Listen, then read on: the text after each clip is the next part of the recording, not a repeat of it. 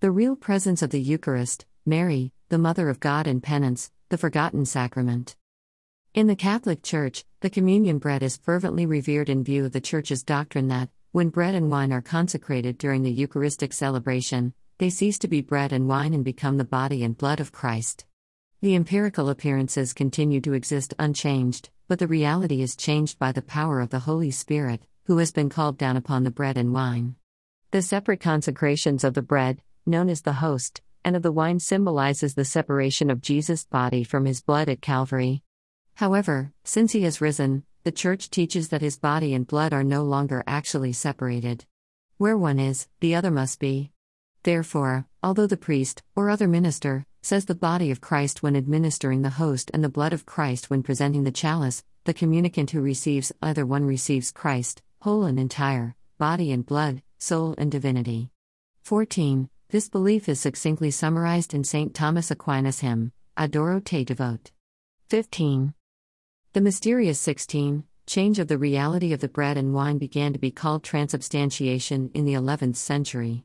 The earliest known text in which the term appears is a sermon of 1079 by Gilbert of Saverdun, Archbishop of Tours, Patrologia Latina Cluxi 776.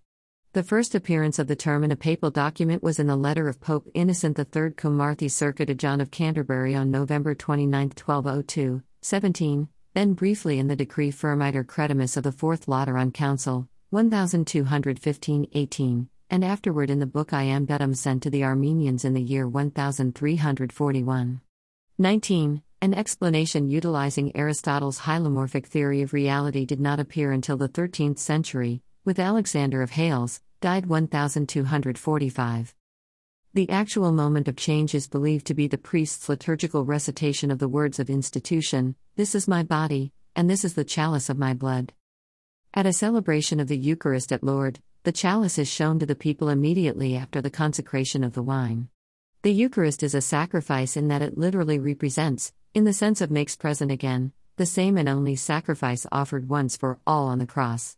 20. The sacrifice of Christ and the sacrifice of the Eucharist are one single sacrifice. Christ, of course, is not sacrificed again because the one sacrifice of the cross was accomplished once for all and cannot be repeated. The Mass is a liturgical representation of a sacrifice that makes present what it represents through the action of God in an unbloody manner. 21. The Eucharist is not merely a commemoration of Christ's sacrifice on Golgotha, it also makes that sacrifice truly present.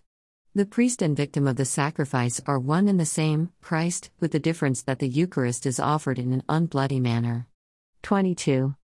The only ministers who can officiate at the Eucharist and consecrate the sacrament are ordained priests, either bishops or priestly presbyters, acting in the person of Christ, in persona Christi.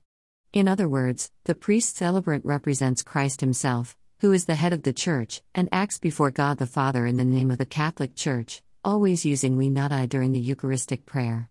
The matter used must be wheaten bread and grape wine, this is considered essential for validity. 23. Catholics may receive Holy Communion outside of Mass, normally only as the host. Consecrated hosts are kept in a tabernacle after the celebration of Mass and brought to the sick or dying during the week.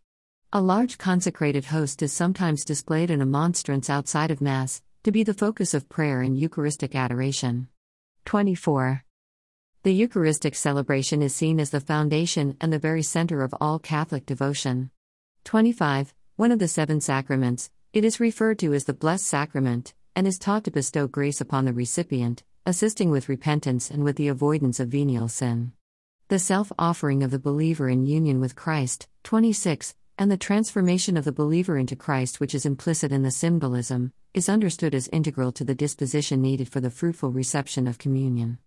27. Reception of communion and of the sacrament of confession is a condition for receiving indulgences granted for some acts of piety.